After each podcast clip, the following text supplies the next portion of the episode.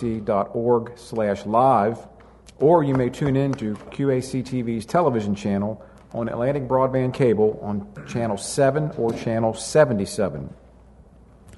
To maintain social distancing, seating will be restricted to invited presenters. If you have any respiratory symptoms such as fever, cough, and or shortness of breath, please refrain from attending the meeting and notify a healthcare provider. We are screening all meeting participants prior to entering the building. Press and public comment, however, is still encouraged. Citizens can now join the live Zoom meeting by going to www.qac.org slash public comment, or citizens may email comments to publiccomment at qac.org. Or, lastly, you can leave a voicemail comment by calling 443 262 4601. We will be accepting comments up until approximately 6 p.m. Comments received will be read during the press and public comment period on this evening's agenda. Citizens may always submit written testimony to the County Commissioners at any time by mail at 107 North Liberty Street, Centreville, Maryland 21617, or by email at QAC Commissioners and Administrator at QAC.org. We will now stand and be led in the Pledge of Allegiance by Commission President Jim Moran. I pledge allegiance to the flag of the United States of America and to the republic for which it stands, one nation, under God, indivisible, with liberty and justice for all. We're going to take a moment of silence uh, today for all of our entrepreneurs and businesses that are hanging on by a nail. Thank you very much.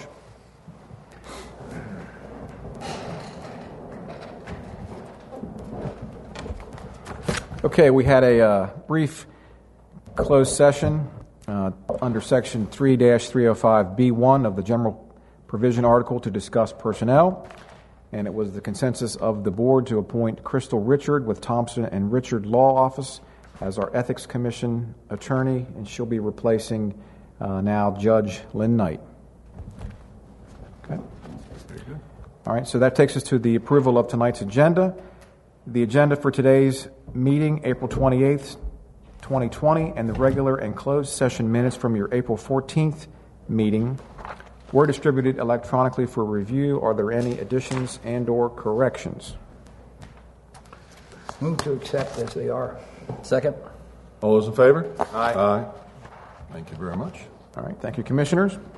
All right, if you want to turn to tab number three for our action items this evening, we have uh, only five tonight. Item number one on page one is the Child Abuse Prevention Month proclamation. Would uh, one of you please read that? All right. Proclam- Excuse me. I, I, did it again. Uh, before we start, I, Commissioner Dumenil is a little bit under the weather. He's fine. Uh, he's just not here tonight. So I just, that's not Commissioner Dumenil, that's Commissioner Wilson. I think my tag got changed. Okay, there you go. Sorry about that, Chris. He gets to at the, the adult table. That's right. We brought him up. We got promoted. All right. Uh, Proclamation 20 16.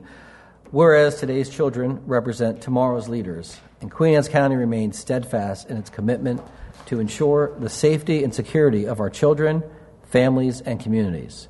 And whereas it is of paramount concern to all the problems of child abuse, neglect, and maltreatment, which endangers vulnerable young lives. And whereas the prevention of child abuse, neglect, and maltreatment requires strong partnerships and cooperation among citizens, organizations, law enforcement, and government agencies. And whereas all citizens of Queen Anne's County share responsibility in preventing child abuse through diligent reporting of suspect cases of child neglect and maltreatment. And whereas the National Child Abuse Prevention Month, observed each April, provides a time to raise awareness about child abuse and neglect and to encourage individuals and communities to support children and families. And whereas Queen Anne's County does not tolerate acts of violence against children and continuously strives to protect them from abuse, neglect, and maltreatment. Now, therefore, we, the county commissioners of Queen Anne's County, do proclaim April 2020 as Child Abuse Prevention Month in Queen Anne's County. Signed by all the commissioners. Thank you. Moving right along. Moving right along. Item two on page two is a second proclamation. This is for the Queen Anne County Area Area Agency on Aging Volunteer Appreciation. Can I ha- ask someone to read that, please? Yep. Proclamation 20 19. Whereas the Queen Anne's County Area Aging, Agency on Aging appreciates all the volunteers that give their time and talents to keep the aging office functioning successfully. And whereas the Queen Anne's County Area Ag- Agency on Aging will show their appreciation by holding their volunteer appreciation event on Tuesday, April 28th, 2020, from 1 p.m. to 3 p.m. at the Kramer Center in Centreville. And whereas the Queen Anne's County Area Agency on Aging volunteer appreciation attendees will enjoy a meal and be acknowledged for their service over the past year. And whereas the Queen Anne's County Area Agency on Aging continues to celebrate the volunteer appreciation event as one large affair to recognize all the volunteers together that make the division a success. And whereas the Queen Anne's County Area Agency on Aging last year honored 117 volunteers. And whereas the Queen Anne's County Area Agency on Aging honors volunteers that assist in various areas of the agency, such as home delivered meals, telephone reassurance, ombudsman, commission on aging, senior center assistance, front desk, DJ, data entry, kitchen help, evening dance, music entertainment, bingo shopping and callers, class instruction, special event help, library maintenance, and so much more. And whereas the Queen Anne's County senior citizens throughout the county benefit from services the volunteers provide, and whereas the Queen Anne's County Area Agency on Aging staff also get abundant support from the volunteers and could not function without their support. Now, therefore, we, the County Commissioners of Queen Anne's County, recognize and appreciate all the volunteers to give them themselves, their time, and talents to keep the Queen Anne's County Area Agency on Aging functioning for the senior citizens in our community. Signed, your Queen Anne's County Commissioners. That's a tongue twister. Uh, yeah, yes, it is. All Area those A's. Agency on Aging. Oh, yeah. It got me a couple times. Excellent. All right, thank you, Moving Commissioner right along. Wilson.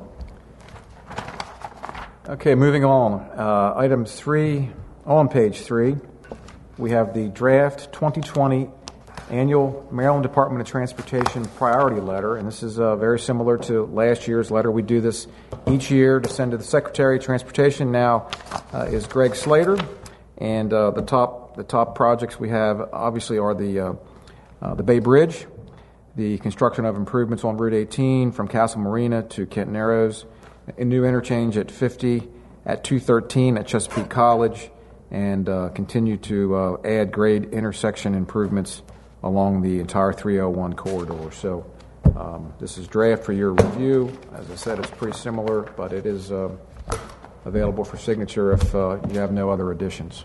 So I guess the question is, we send the same thing over every year, pretty much the same order, and we get pretty much the same response back. I mean, I mean, I know we have a new Secretary of Transportation, but is there any thought to when we reach out to him? Um, one thing, this 50, uh, 213 interchange, I think is pie in the sky right now, and probably for the foreseeable future, because it's going to cost between 60 and 70 million dollars. But these uh, these 301 at grade intersections are um, getting worse. Obviously, right now the traffic volumes are down for for obvious reasons, but um, prior to COVID, the accidents and everything else, and and you know the speeds on 301 are just it's steady climbing, and it's something that will, and we've said it all along, is going to eventually ta- tax our DES units and our volunteers up there taking them away from where they could be. Because if you're at 301 and uh, Crumpton responds to there, well, they're, they're not on the clock to be able to respond to, or uh, Churchill responds to there, they're not on, able to respond to their first due right there in Chester Harbor, which is a large population. So it's just, I think, sooner than later we have to start looking at these interchanges. Um, it's a lot of tractor trailer traffic, it's high speed traffic. And like I said, uh, the 405 interchange in particular, most of the accidents there take out the guardrails there on a regular basis. I mean, SHA should just buy rubber bands and put around there because there's many guardrails they go through. So I don't know if it would help, but maybe we need to bump up the priority of the 301 interchanges, and maybe we can get something done with those. Maybe whether it's J turns or whatever they're going to do to try and uh, remedy some of the MAC grades. Well, I don't know that they. I agree with you 100. percent we, we we both know what's going on up there, but I don't think moving it in the queue makes it. It's not like they're saying, "Well, no, your priority is the Bay Bridge, so we're going to just ignore everything else." I think we get crumbs, and crumbs are what we get. So uh, I think that actually some of the things that we're asking for, that we've always been asking for, that are high priority, that are dangerous and in need of attention. And I think that sometimes that if we can't get those, they do give us the, the other things in the queue. So I, I don't know that it needs to be moved up in the queue. I just think it, and we're going to have a meeting with Secretary Slater, and I think that he's We were supposed to have already had one, Right. but because of COVID, it got yeah, bumped. but I, I think he's more than willing to work with us, and it is a different atmosphere and a different working relationship, and I'm looking forward to it. And, and I think we might see with additional COVID stimulus bills coming from the federal government, maybe a push for some more infrastructure projects. So it could be that more money comes into the state and, and might make some of these things a reality. Right. Well, it, Yeah, I mean, if you, even if you don't get the whole quarter upgrade, if you get Oh, yeah. some onesie twosie stuff here and there, it makes a difference. Right. Even on 18, like I said, not everything on 18 would have to be done, but there's certain small things that could be done that aren't the, the big ticket items that they could probably do and would help in the long run. So maybe that's the better approach is to say, okay, this is what we'd like to see get done if, Mm-hmm. if it could. that's that happens in Ocean City. When, when I got to this letter, I called Cahoon up and said, you know, what the hell is the point of this thing at this point? And I asked him, you know, traffic is normally extremely responsive to the economy. Hmm? And I said, you know, we don't have any sense yet because we're still dealing with the medical side of it, how much our Bay Bridge traffic is going to get clipped just by the downturn in the economy because now we're only getting back to the traffic we had before the 08 meltdown because that knocked it down about 15 or 20 percent in the 08 010 period. This is going to hit some. I have no idea what, but I'm, I think Cahoon ought to be coming to us as that unrolls and tell us what the hell's going on with our traffic study and the Bay Bridge count once every maybe month or something like that. It'd be interesting to hear from them what's happening. But it's all relative. You know, the traffic's down, it means people aren't buying gas. They're not getting the gas tax. You're not getting your road money. I- mean, oh, so this- it, it is all tied together. So This thing is yeah, You're going to get nothing out of this, and you can put whatever you want in it. It isn't going to change anything. We Right. got nothing last year, and we'll get nothing this year. correct. You know, the big difference too is the 08 crunch was housing related and all that. This has got more of a socializing effect to it. So Ocean City now becomes even more of a, of a albatross down there because you can't get into large, you know, you can't have a half million people at the beach on, on right now. Sure or, you can. or you could. or, or you would you wouldn't right now based on the laws and the way they are right now. Not But under the current executive orders. so, right. So, so that being the case, uh, in 08, you still had three, four hundred thousand people going to the beach. I mean, you know, on any given weekend because you didn't have these social restraints. But I, I think the social side of it is definitely you're you're 100 percent right. You're going to see probably a third of the traffic that we're used to, if not even less than that. Who knows? Well, I think as the medical melts down, I, the question is, does the economic side of it melt down? Or how far it melts down. It's melting down. It's just how far does it melt Yeah, down? exactly. What's that going to do to, you know, we're going to lose 10%, 15% of the Bay Bridge commuter traffic or Friday night and Sunday night? Be interesting. It'll be some. And even the summertime, if the, the disposable income's not there for the, even if they're allowed to gather in see, Yeah. the disposable income's been hit. They're not going to have five or you know thousand dollars to go and do a whole week Right. in Ocean City with a family or whatever. We shall see. Well, can I get a motion? Motion to sign the letter. Second. We have a motion and a second. Any further discussion? Seeing none, all those in favor signify by saying aye. Aye. Opposed? So moved. Thank you, Commissioners. Item four on page seven is Resolution 20-09 to place a lien on a property for a nuisance violation, uh, unkept grass. We see these a lot, so. I move to approve Resolution 20-09 to place a lien on the property listed in the County Zoning Administrator's Memorandum dated April 28th, 2020 for a nuisance violation. Second. We have a motion and a second. Any discussion? Being none, all those in favor signify by saying aye. Aye. Opposed? So moved. All right, thank you, Commissioners. Item five on page 14, this is um, operating re- request for the uh, housing study. This is a contract award for the affordable housing study to uh, Partners for Economic Solutions in the amount of $56,080. And this is a grant-funded project that will evaluate the needs of low to moderate income housing levels, and outline solutions to increase housing opportunities in the county. So that's not out of our budget, it's grant. This is a grant that uh, Mike Clark received, yes. hmm I move to have the Partners for Economic Solutions provide the housing study for the Department of Community Services Division of Housing and Community Services in the amount of $56,080. Second? We have a motion and a second. Any discussion? Seeing none, all those in favor signify by saying aye. Aye. Opposed? So moved. Actually, not really discussion, but just for uh, comment, uh, what, what kind of time frame are they looking at, Todd, um, to turn this around? You know, I, I am not sure. It'll, it's going to dovetail with the comprehensive plan update. They wanted to make recommendations. Of course, that's been delayed a bit too, so I, I'll I'll get you a time frame on, on this effort, but it's, But uh, before the end of the year would be the preferable, I would think. yes. mhm, Okay. Yes. mhm. And just so, you know, if you don't mind, we'll breeze through some of these other um, uh, informational items. I just want people to know that uh, Maryland Department of the Environment has uh, uh, approved us for fiscal year 2021 in our capital budget uh, for grant funding of uh, $4 million for the Southern Kent Island Sanitary Project Phase 2. So we got the $4 million from the state to complete that, and I think that's excellent.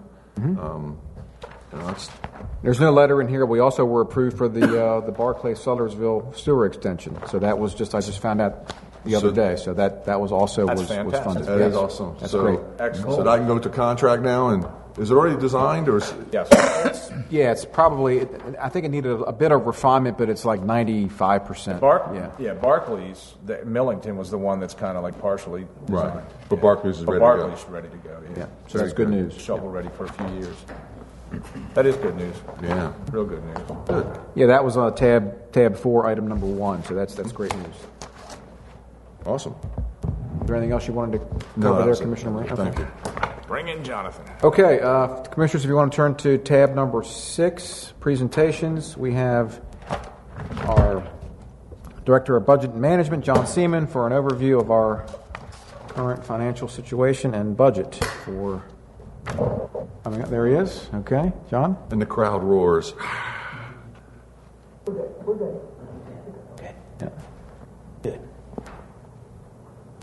Okay, tab six, item one, commissioners. John's got his presentation here. Thank We're you. going to put it up on the screen. Chris. Of course.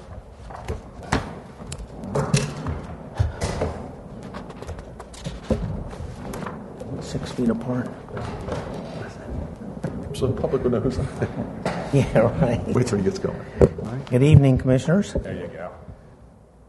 I'm going to talk about, well, this is the, uh, really our first budget work session after the release of the county administrator's budget, which was on March 24th. And so I'm going to do kind of a brief overview of things and sort of where they are in terms of the uh, fiscal situation. And, And, and for the public, you have up there with you. Oh, uh, this is Brittany Moran. She is a budget analyst and um, does the work, the- actual work of doing the budget. Um, so I'm going to talk about that, and then we're going to hear from Dr. Kane. There, we have the Board of Ed tonight for um, their budget session, and so they'll have that opportunity. And at the end, I'll kind of go over the schedule a little bit and just talk about kind of where we are and where we are going to be going forward. So, I have presented to you uh, some of this information that you've seen before, but um, you know, it's kind of a. I think we'd all agree it's kind of an unusual year, and um, so we released the budget. County administrator budget came out on March 24th, and at that time, uh, we were just kind of getting initial information about what was happening with the pandemic and how that was affecting, uh, you know, county and state revenues. So we had already put together a budget based on um, sort of normal, I guess what I'll call normal revenue growth, which was actually uh, pretty significant revenue growth um, to the extent that we had about a five, five at that point it was about $5 million in growth or about 4% increase. And it was, um, I mean, I've said this before, but it was probably one of the stronger years in terms of, you know, financial growth that we've been seeing since the last recession. Um, but obviously, the slowdown in economic activity will impact, impact our revenue sources, primarily income taxes, which are affected by the number of jobs and by wages and investment activity. Um, I would say it is still early. We don't have I don't ha- we don't have any income tax distributions that we've gotten yet since this happened, and we really won't until the end of May. And even the end of May, that distribution reflects January through March. So it won't really be till June that we actually probably see, you know, the first impacts from, um, you know, what's happened to the economy and obviously what's happened primarily to income tax. So can I ask you, Jonathan, on page two, the second item where you have 22 income withholding reduced, how, how did they get to that? Because that seems an ex- unusual figure. The 22%? Yeah. Um, Doesn't, I mean, That's probably on the next slide. Taxes come from upper income people that didn't get laid off. well, that's the state number. That's not county. Oh, okay. That's, that's really the only number we have. But- That's the number that came from the comptroller. Our remittances are county numbers. They're not. They, yes, when we get our distributions, they're county. Exactly. So they will reflect, So this 22 is not applicable to our estimates. no. Okay, It's, it's, it's, answered yeah, that, that's sort of the number, that's the only number we have really, because we don't really have county numbers yet. Uh, but I'll show you something in a minute about sort of how the, um, how they're calculating the reductions by different category of job class, which is kind of interesting, and we can look at in terms of, you know, where we fall um, as a county. Uh, so anyway, we took when we had the county administrator's budget. We didn't do much with the revenues, but as you know, I've done an, um, an estimate since then, which we'll also go over and I'll show you, and you know where the projections, early as it may be, are reflecting you know decreases in the current year FY20, and then I'm projecting further decreases um, FY21 just to point out that um, you know we're in a strong position to start with. We have two AAA bond ratings, which is um, very unique for um, for counties throughout the state, and especially for the Eastern Shore. And we also have And Jonathan, though, just real quick, so the public knows those AAA bond ratings. We got those after this COVID e- epidemic hit. So that showed the rating agencies their faith in the way the county's finances are being handled. I think that's an important thing for the public to understand that as well. This is- That's right. This is not just the prior ratings; these are current ratings. That's correct. And we spent, you know, a fair amount of time with the rating agents, agencies talking specifically about, you know, COVID and what, how our response would be to that. Um, so we have a substantial rainy day fund. It's $11 million. And a revenue stabilization fund, which is $6 million. And so we're in good shape in terms of um, where we are with uh, our reserves, which is mm, as much as anything the reason that we have a AAA bond rating. Um, so we'll go on to this was sort of the update that I gave you uh, a few weeks ago, and this states that the comptroller is projecting a 2.8 billion dollar write down or loss of revenue in FY20. Um, they haven't done a projection yet for FY21. We've all been kind of looking for that to see what they think the impact will be because their estimates are usually pretty good, but we probably won't see that from them for a couple months, from what I understand. But they did indicate that there was this 22% loss of withholding uh, right off the bat um, from the income tax collections. The unemployment claims, I'm going to show you a slide on that, which shows that it's reached the same level it had reached in three weeks um, the same level that it had reached in 36 to 38 weeks in the last several recessions.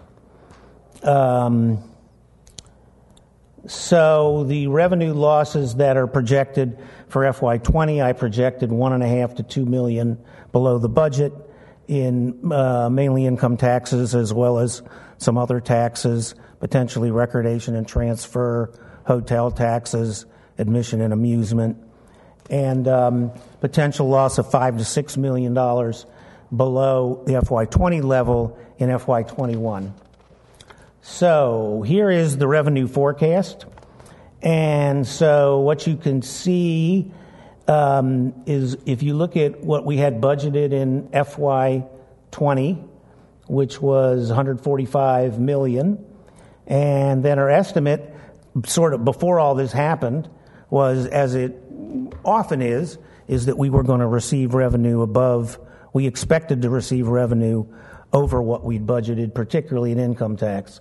The next column is the important one. The revised estimated shows what um, I think is going to happen in FY20 uh, based on more current information, which shows the loss of several million dollars in revenue such that we would come in below budget, potentially with a potentially with a deficit situation in FY20. The FY, the next column is the FY21. We're saying approved budget. It's really the county administrator's budget, but that was the budget that got up to about 150 million dollars. So there was growth from the FY20 budget at 145 up to uh, the county administrator's budget was um, about 150. What I've done since then is to revise the FY21 estimate down to more like 141 million dollars, 141 to 142, which is really a loss of about eight or nine million below where we thought we would have been in FY21, and you can see that's mostly in income tax. That's you know the big piece of this that we know is affected by you know what's happened with the economy. So this is a chart that the comptroller did, which shows the reductions in withholding by type of industry. So this is interesting. What you're looking at, if you look at the last column, it shows basically negative numbers by different types of industries. I'm saying negative numbers. There's only one positive number in there, which is the last one, public administration, which is basically the government. But you can see the reductions here, somewhere around 90, 70 to 90 percent reduction in estimated withholdings. And those, the 70 to 90 percent, are in the areas such as, you know, accommodations, um, and basically the hotel industry, restaurants, those areas which, um, you know, you would expect to see the largest reduction. So what the comptroller was seeing was 70 to 90 percent reductions in withholding in those areas that were, you know, basically um, those that were related to the, you know, accommodations, tourist industry, that sort of thing.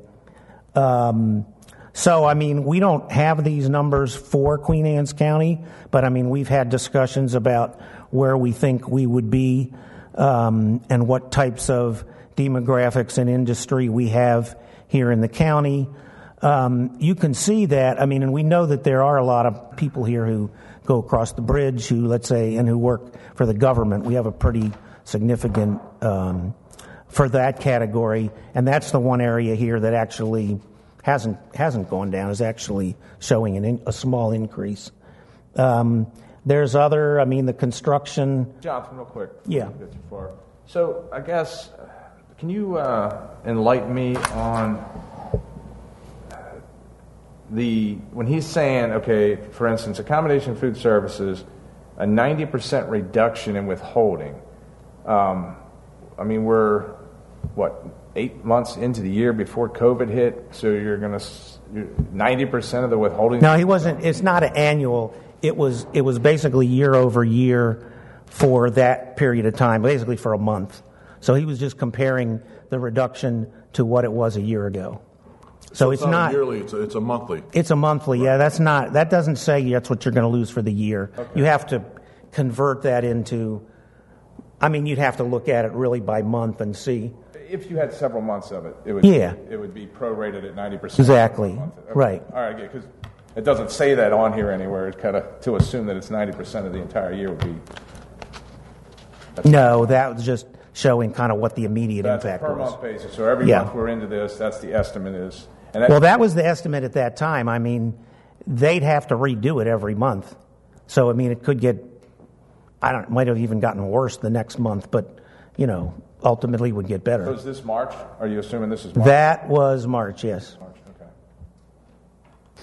Uh, so you can see the others, but I mean, some of the areas like where we have construction are not, clearly not as bad.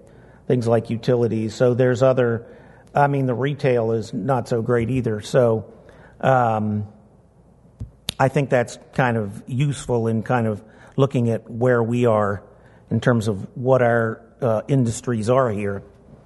This is the chart that shows the uh, the unemployment claims, and so that blue line is the current unemployment that shows you getting up to the level in three weeks that you got to with the yellow and orange lines in the last two recessions, which took 36 to 38 weeks to reach that level of unemployment.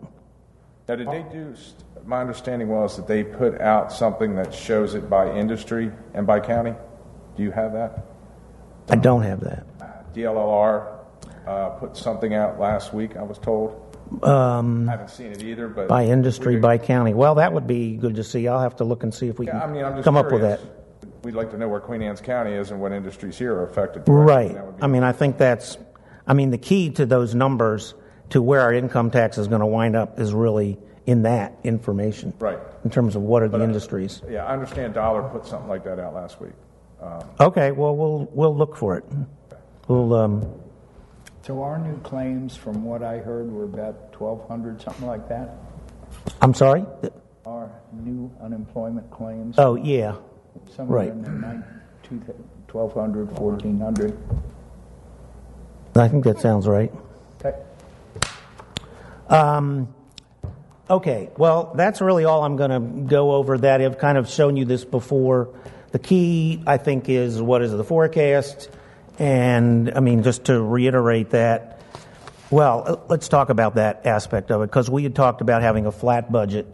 So, if you look at what's in FY21, I mean, a flat budget, if you're going based on what the FY20 budget was, was 145 million. Um, so the budget that you have before you has 150 million in it.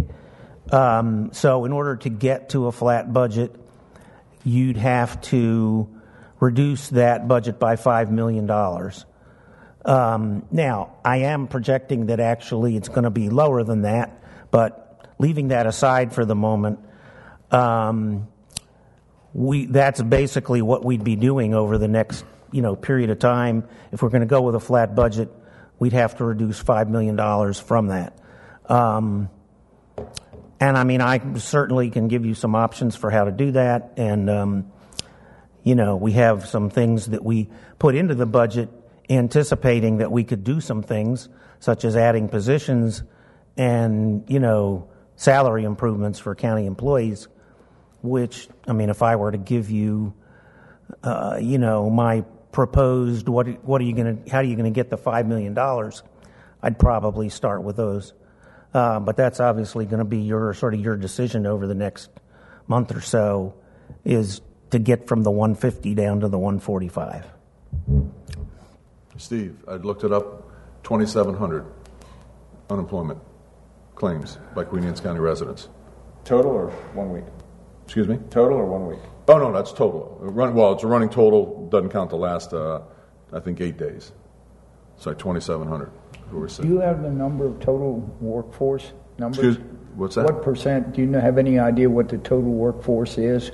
So we would know what. I know that hospitality is 20% of the workforce in Queen Anne's County. Okay. Restaurants, hospitality is 20%. That's from Economic Development's paperwork. Sorry, Jonathan. That's all right. Um,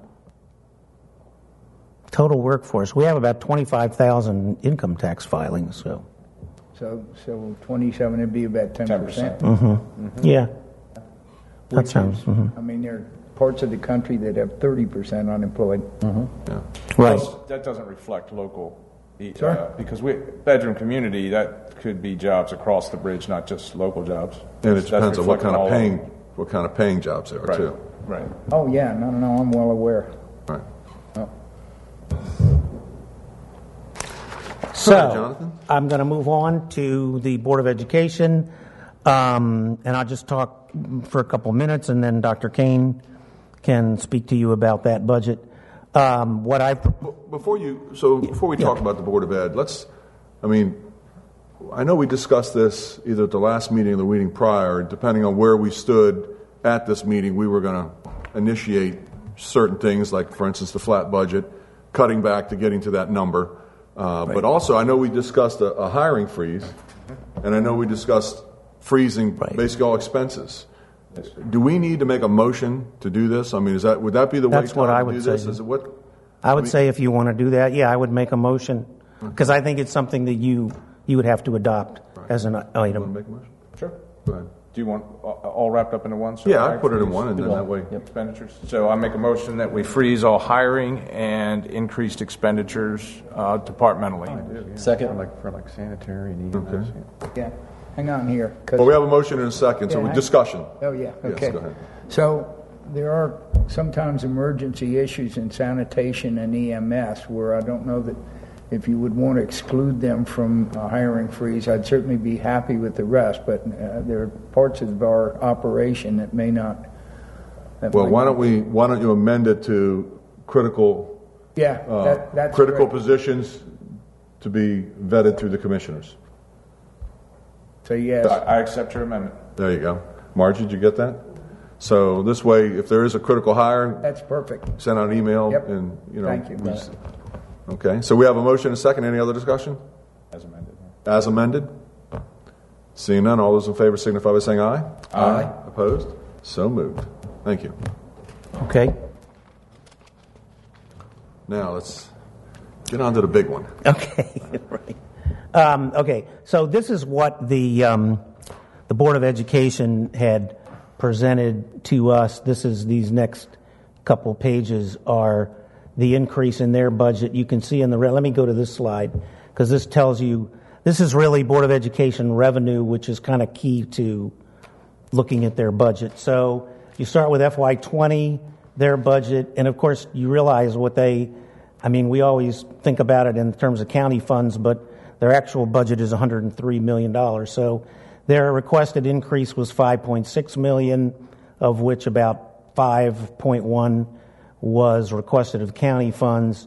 So their requested number was about 109 million um, you know, based on some state aid increases, and then the 5.6 million, I'm sorry, the 5.1 million they were requesting of the county. What's in the county administrator's budget is maintenance of effort, and that is 1.5 million dollar increase. So the budget that you really have before you takes the uh, county contribution up to 61 million, and the Board of Ed budget increases by 2.1 million the combined 1.5 from the county, and then there's state aid increase also. So that's what you're looking at is, um, you know, they requested about 5.6 million more, and what they have now is about two. Um, so there's a difference there of about three and a half million dollars. That's the difference between their county request and maintenance of effort. So, I mean, if you look at kind of what they requested, I don't know if you can see that very well, but um, this is kind of how it's broken out for them. I would say a couple things. There are 12 new positions that, that are requested there, which I calculated kind of roughly a little under a million dollars, maybe seven, eight hundred thousand dollars for that, for the new positions. And then there's, I mean, the big line item is uh, negotiated agreements, which is two and a half million. So um, that's sort of one way to start looking at their budget. And this is the other programs that make up that 5.6 million. Uh, so you can go over it. But of course, you know, for them as well as for us, most of the expenses in salaries and so people. So it's the, um, you know, the compensation increases at 2.5 million. Of course, is a big piece of that. Um, what what they've requested. So this maintenance of effort still falls pretty much where Kirwan tells us we ought to be. Actually, ahead right now. So we're ahead. 61, we'd be ahead, yeah. Okay, so we're so we're within the the uh, Yeah, Kirwan. guidelines of the Kirwan, even though we don't know what's going to happen with that, but we're, we're in line with the Kirwan. Yes. We're giving them maintenance of effort, and again, you know, if the numbers come back and we're wrong, and they come back strong, we can always increase. We just can't decrease. So it always messes things up. So very good. Okay.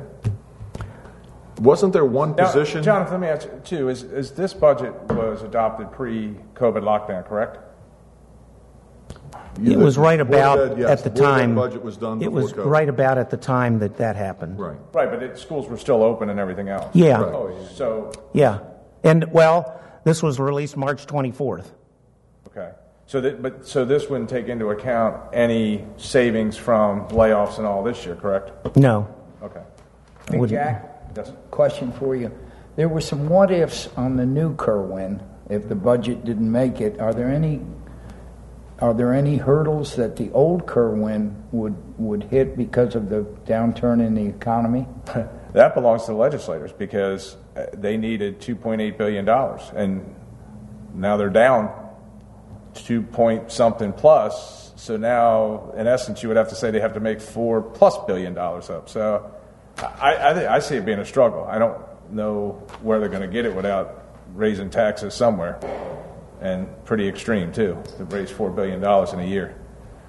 But you got to remember that's total phase in over the next seven years, but still, the big chunk of it is up front. So, I mean, by 2024 school, 2023 school year, the majority of that money was going to be, uh, in, you know, pushed into the school system. So, I, I- I don't, no, I don't think they can get there from where they're at right now. I mean, that's just, Yeah. you know, But it doesn't. This downturn doesn't affect the old Kirwan calculation. Well, there is a there is a trigger. right. There you is have a- some you type have an of- economic trigger. Right. But no, it- we're still on pace. Where we're at now, we are on pace with the old, That's where we sit. And in, in either way, Steve, it, it wouldn't matter to us because with the um, with, with the escalator in effect for maintenance of effort, we'd still be at the same number. You know, Ker- Kirwan really worked out for us to be what we paid in an escalator every year uh, prior. So we were one of the few counties that that actually fell into place. So, but yeah, we, I mean, as far as Old Kirwan, we're good. We're good with the MOE escalator. We're in compliance with all the laws as they stand today. So, So, just one other point: the um, there is also a time frame uh, in the state law that allows counties to ask for an exception to maintenance of effort, which I think is April 20. It's passed anyway. It happened. I don't remember exactly because there were counties. Sort of, this was going around through MACo. Counties were asking, so they asked other counties. They were asking around, are there any counties that are, in light of COVID, going to ask for a waiver to go below maintenance of effort? And there were none that were going below, but from what I saw, virtually everybody was at maintenance of effort. There might have been, I think Baltimore County is a little above, but other than that, everybody just said we're doing maintenance of effort pretty much across the board. Um, let's see. Well, that's it really for for the presentation. So that kind of gives you the framework for where we funded the Board of Ed and what their request was. Very good. And um, well, let me go over a couple other things, sort of moving ahead, and then I guess we'll bring Dr. Kane in. But I think what you got was a revised schedule. Uh, we did change one of the work sessions, or actually reduced one of the meetings. So what we have now is next week on Tuesday, May the 5th, we have a work session with the major departments, DES, DPW, Sheriff, and Parks and Rec will be here for that. And following that, um, we dropped one of the work sessions that was on, which was next Thursday. Instead, we're doing that on May the 12th, the following Tuesday, which is a meeting night. Um, and so that work session really, well, we'll talk about the capital budget, but you'll need to make some decisions at that time um, in terms of, you know, having the your proposed budget, and then we have the um, public hearing. The tax rate hearing is here on May the 26th, and beyond that, there are a couple more hearings before you adopt the budget. So we have kind of pushed everything back a little, you know, sort of on purpose, so that we'd have as much information as possible when you actually adopt. So we still have a couple work sessions in June before um, adopting on June the 9th. So, just for the audiences, the public hearing scheduled for May 27th will be an all-encompassing on, Well, actually, that was an optional public hearing, which is not really scheduled at this time. So, so we're just doing the one for the... right now, yes, we have the 26th, which is our law, state law required constant rate tax hearing. But I think the idea is that we can, if, depending on technology holding up, we would do a public hearing similar to how we're going to do press and public comment tonight? for Yes. budget. It will be through Zoom. into your household. A Zoom It will hearing? be zoomed, and um, we've tested the system and called in, so you can do it either with the video or you can do it um, where you just hear the audio, but you are able to speak directly during the meeting.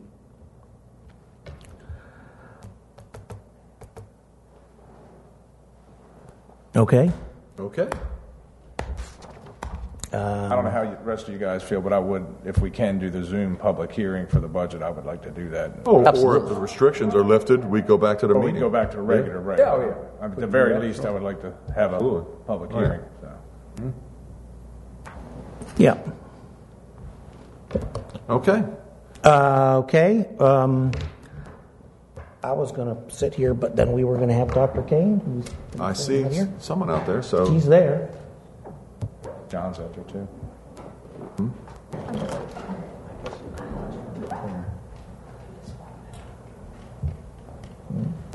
Oh, I'm sorry. You asked me to do that.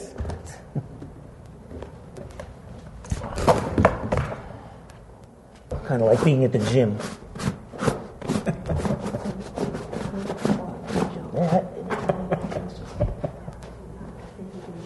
Why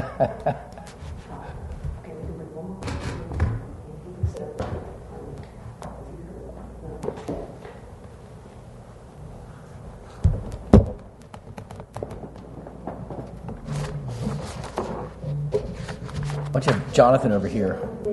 Oh, yeah. You sit right next to Sure. Thank you. Make you feel clean it out. I'll leave you. Good evening, everybody. See that service? We clean up and everything. I am you just know, appreciative, I tell you.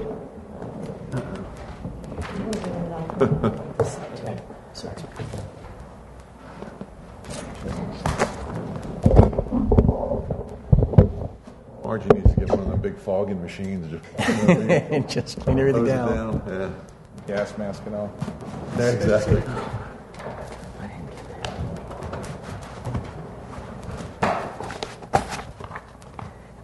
Good Do a evening. PowerPoint? Yes, do you have it? Okay. Do you have it up? Um, I, I wasn't told to put it up there. Okay. I'm sorry. You have something to put on the. Yeah. Yeah, okay. Yeah. Yeah, if you can go ahead and do that. You want to help Mike, or do you want me to do that? You have a thumb drive? Yep. Do you have something? Is it over here?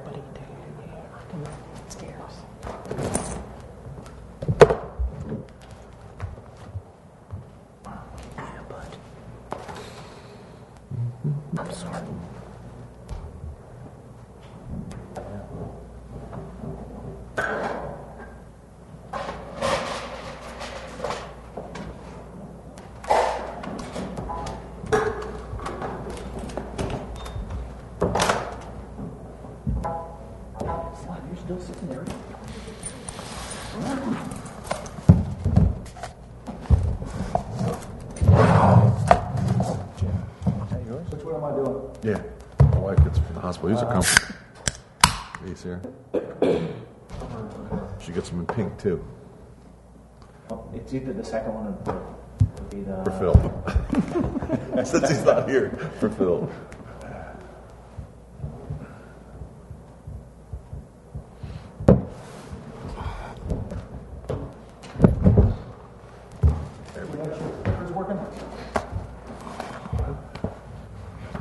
Yep. There we go. All right, thank you. First of all, I'd like to thank you for uh, allowing my team and I to come in and to share with you our budget requests. I did hear, we heard what um, Mr. Seeman spoke about. I was going to say, Dick, come on in here. I saw you out there. 10 people if he comes in. That's okay. And I can step Hey, out. go ahead. That's just sit down. Sit right there, fine. Dick. Pick a chair. Margie, we're fine. We're distanced. Yeah. Everybody is six feet apart. Nobody else out there in the hallway, is there? Yes, there is. We've got a, we've got a plan for Okay, rotation, okay. so we're, we're good. We're good. So again, I heard what uh, Mr. Seeman said just a little bit ago, um, and we'll just pretty much continue from that point. So for the record, I'm Andrea Kane, Superintendent of Schools, and I have with me my CFO, John Fister. Out in the hallway, we have several other team members, but who you're going to hear from today will be Carla Pullen, who you know is over facilities. Sid Pinder, our COO, Chief Operating Officer, is here, as well as uh, Greg Palusi, Paluski, our deputy, and of course, Mr. Dick Smith, our board vice president. But uh, everybody won't rotate, but you will see me rotate with Carla. Okay? All right, so first of all, just thank you. Today we're going to share with you our uh, budget request for FY21. We're going to talk a little bit about maintenance of effort and the consequences to us should we not be fully funded. Uh, we're going to share with you our revenue and expenditures as normal, as, as well as our budget process. I know that um, you're going to be here for a long time, but I don't want to be the cause of all of that. We've got a bit of um, quite a few slides here, but we certainly could not uh, present our request without sharing with you a little bit of the great things that are happening in our school system. And of course, you do have the information on our salaries. Starting salary, we're competitive with the Eastern Shore for teacher with a bachelor's degree 48,000 just about and if a master's degree had been obtained then there's about 48.5 so just wanted to give you a little bit of background information on that. Of course you are aware of our blue ribbon school status for bayside elementary school. We're so very very proud of them. First in Queen Anne's County in about 20 years, so we are just ecstatic about that. And we are this week going to submit our application for National Blue Ribbon School. Also, we are sharing with you a bit of information about our Maryland School report, report card. As you know, we have two schools that are five star schools. Nine of our schools are four star, and one school is three star and fractions of a percentage away from being a four star school. Again, this year, fourth year in a row, we are highest in the state for our graduation rate. It is 95% right now. We continue to work on our Next slide. We continue to work on our equity initiatives. Equal opportunity schools are working with our high schools to ensure that non traditional students are enrolled in our AP courses. We work with a data wise improvement process to ensure that we are looking at our data uh, through a lens of equity and ensuring that we are giving opportunities to all of our students access to all of the opportunities that we have available for them. And for work with our staff for um, equity issues, we use the Cambio group.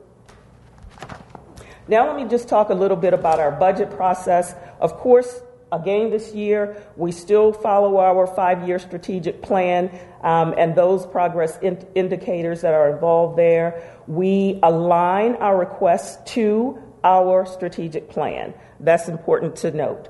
Uh, if there is no request, then we say so. Um, for the FY21 budget development, of course, we begin with our principals and our supervisors in September, and we work our way through right now with um, providing supports to them as they develop their budgets. Uh, we, re- uh, we administer a budget survey to the community as well as to our board members, and we go through several different processes where we pare down requests and narrow our priorities. I put this line in here and I put it in every year just so that the public is aware that it is my responsibility by law to prepare a budget request that really identifies our needs.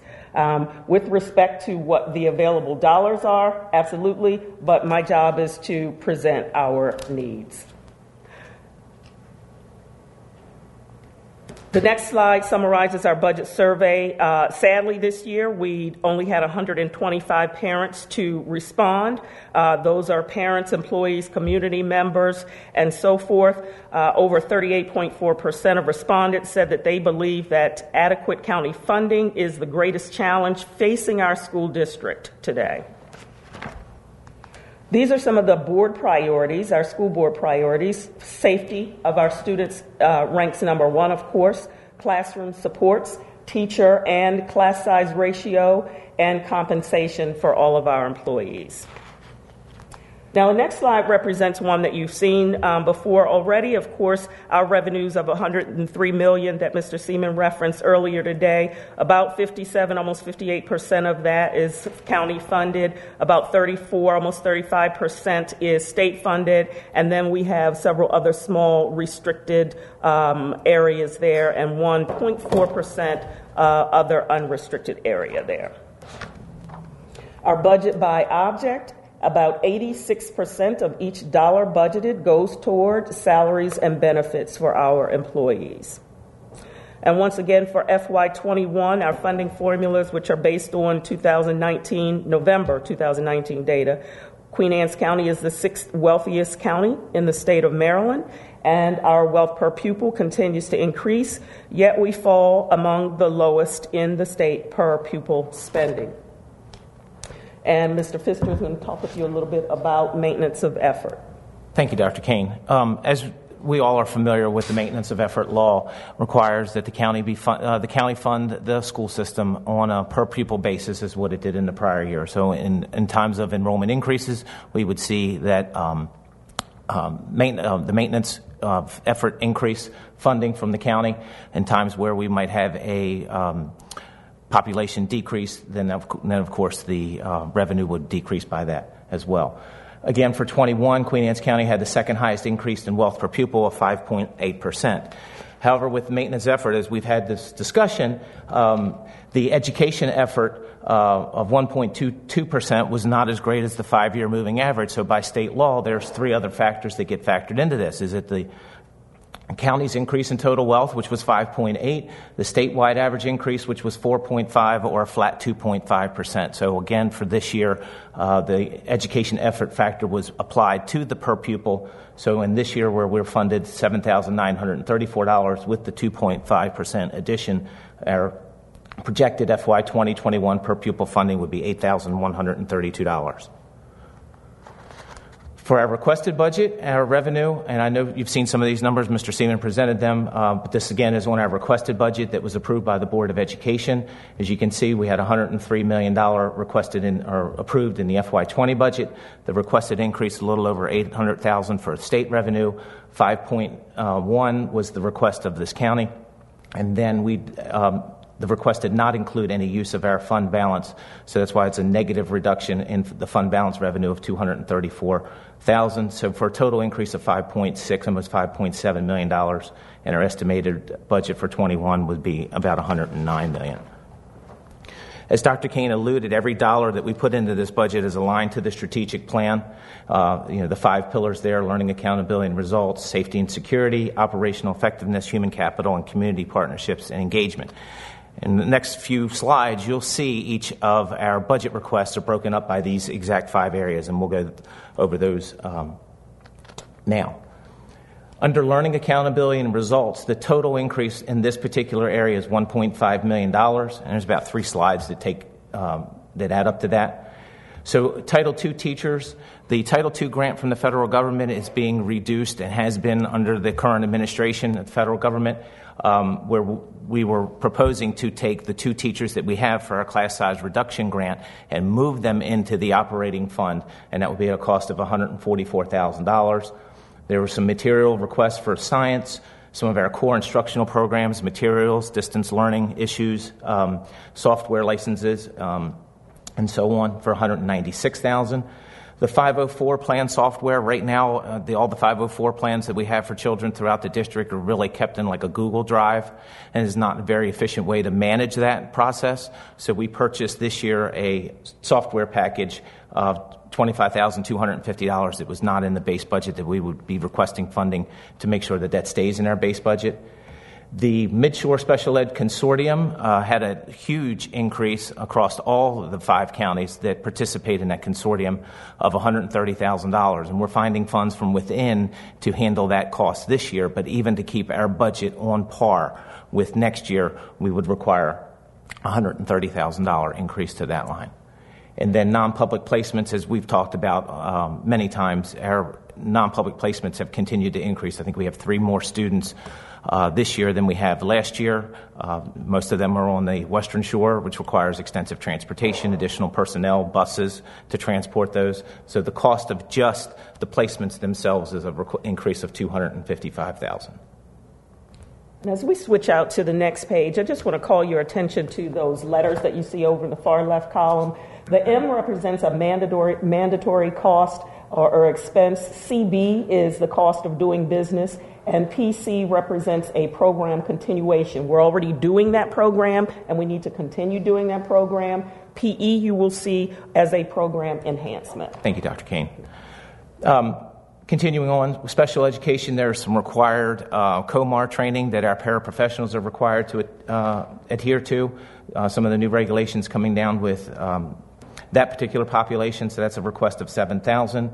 Um, as you're familiar with a new coordinator of health services that was hired, uh, the request to add that position at um, an estimated cost of $100,000.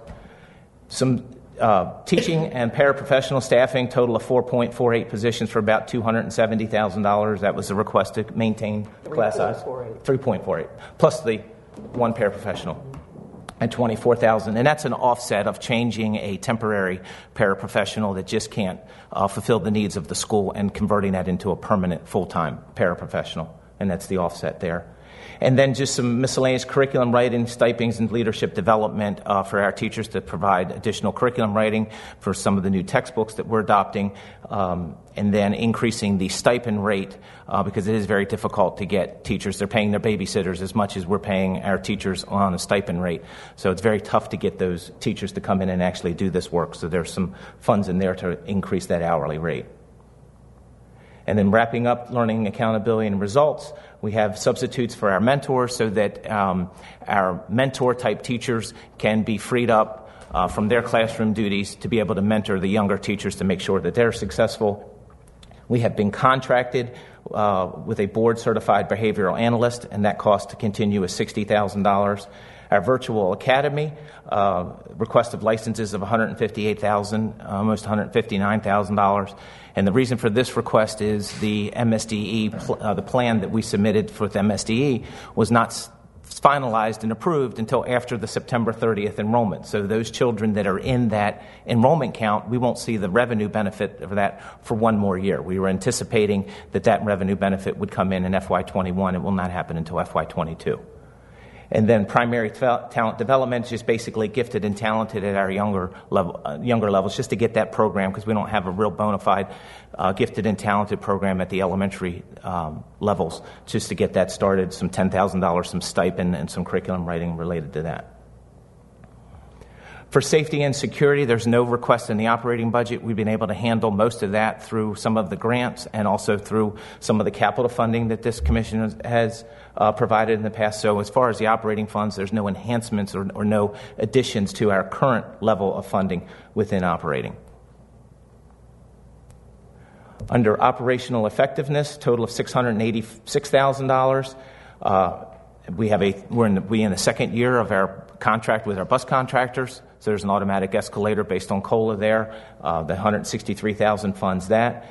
Um, the operational piece within transportation, we've had increase in, in, our drug testing costs and other related items. So there's a $91,000 request there.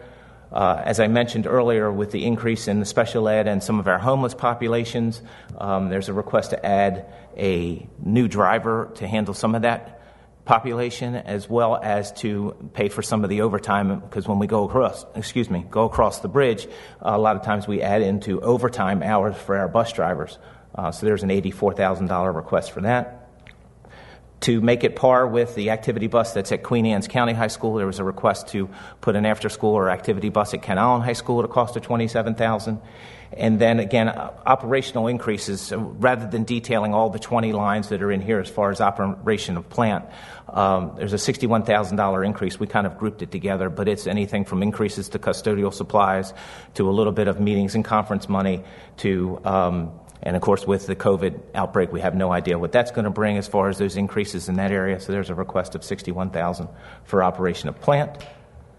Same thing with maintenance of plant, an increase of 68,000. Both operationally and maintenance on the non-salary lines, there's been very little, if any, increases over the last few years to fund those. As you know, costs keep going up. Uh, request for a carpenter locksmith at $53,000 for the maintenance department the escalator of software technology. You know, every software program pretty much has a two or three percent escalator uh, every year, and with that being flat funded over the last several years, we are now uh, contemplating which programs we can continue to keep. In the finance department, uh, because of some of the Kirwan and other increases in fiscal accounting, uh, I had requested an accountant for the fiscal department and then the athletics to have an athletic director, a full time athletic director pilot program uh, at Queen Anne's County High School. We would pilot it was a request of 42000 So, in that operational effectiveness, we have three positions for again $685,000 request. Under human capital, uh, as Mr. Seeman mentioned earlier, compensation, that's the big thing there, are settled agreements, and we are settled with all of our unions, and the cost of those agreements are $2.5 million. Uh, as this county is experiencing a 6% increase in the health insurance costs, there's our 6% increase, almost $663,000. Um, as you know, teacher retirement is, is borne by the Board of Ed now after a couple years um, of that being in place. So that's a $60,000 increase. We had a huge increase in our employee life insurance uh, projected premiums. Um, we just had some bad experience over the last year. Um, so there's a requested increase of 47000 for that. The minimum wage requirements, uh, it cost us $100,000 basically last year to put those things in place for not only our temporary play, uh, employees, but also our substitutes to make their substitutes more competitive with the surrounding counties. So there's an additional 100,000 as that escalator keeps going up and then just a small little bit amount in student services for some material and mileage uh, of $500. So that brings it to $3.4 million. And then our community partnerships and engagement, um, on the advice of, of I believe, uh, Commissioner, that we added this workforce coordinator, one position for approximately placeholder amount of $100,000. So we did have some tough decisions before what we had just reviewed that there were additional requests that came from departments and mainly from the schools of an additional $1.1 million that didn't even make it to the budget presentation. Uh, superintendent and his executive, her executive team, I'm sorry, uh, made these rationalizational cuts uh, to bring the request to the board down by 1.1. So as you can see, even beyond what we've asked for, there are certainly additional needs that um, just didn't make it to the, to the final budget. So in summary, we have almost 12 positions for $5.6 million. That's the breakout of where those uh, amounts fall, and about 86.1% of the new requests all impact the classroom and impact the student and the teacher. With that, and I apologize, uh, um, with the ones and the twos, they're supposed to actually have titles and errors. You can tell or should know, that the county funding it makes up the majority of that. And these are just the simple percentages that Dr. Kane went over before. Just um, including the 2021 revenue numbers of 109, and the breakout again, budget by object, where we have 85.2% of our budgets, every dollar, 85 cents, goes towards salaries and benefits. With that? So, right now, I'm going to switch out and I'm going to have Ms. Pullen come in, and then I will be back.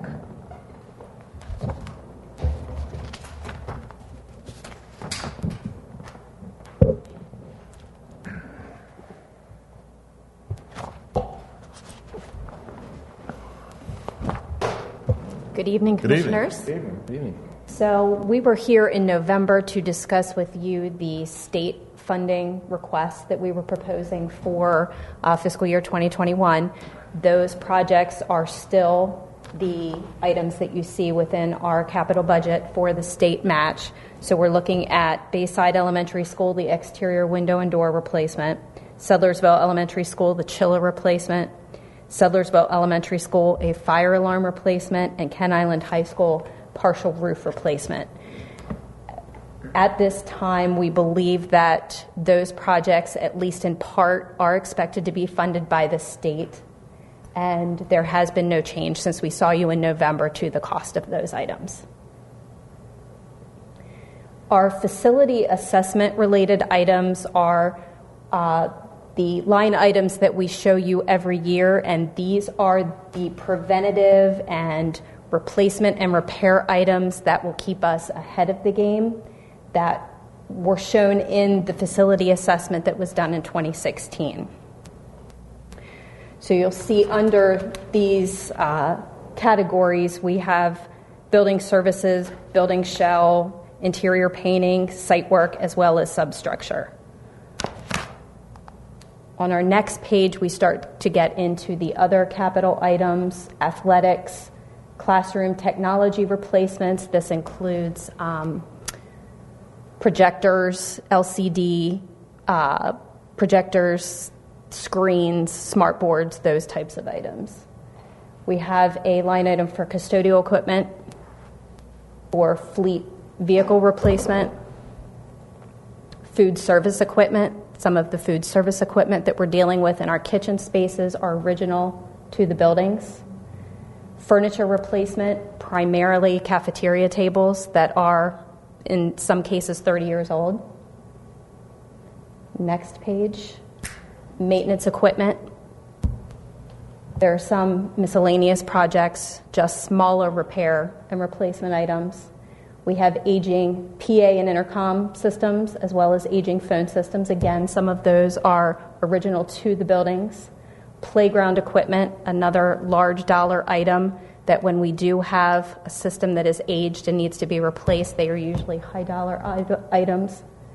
We have repairs and replacement for portables as well as security upgrades. And then our transportation for buses as well as cameras, the technology plan, and textbook replacement.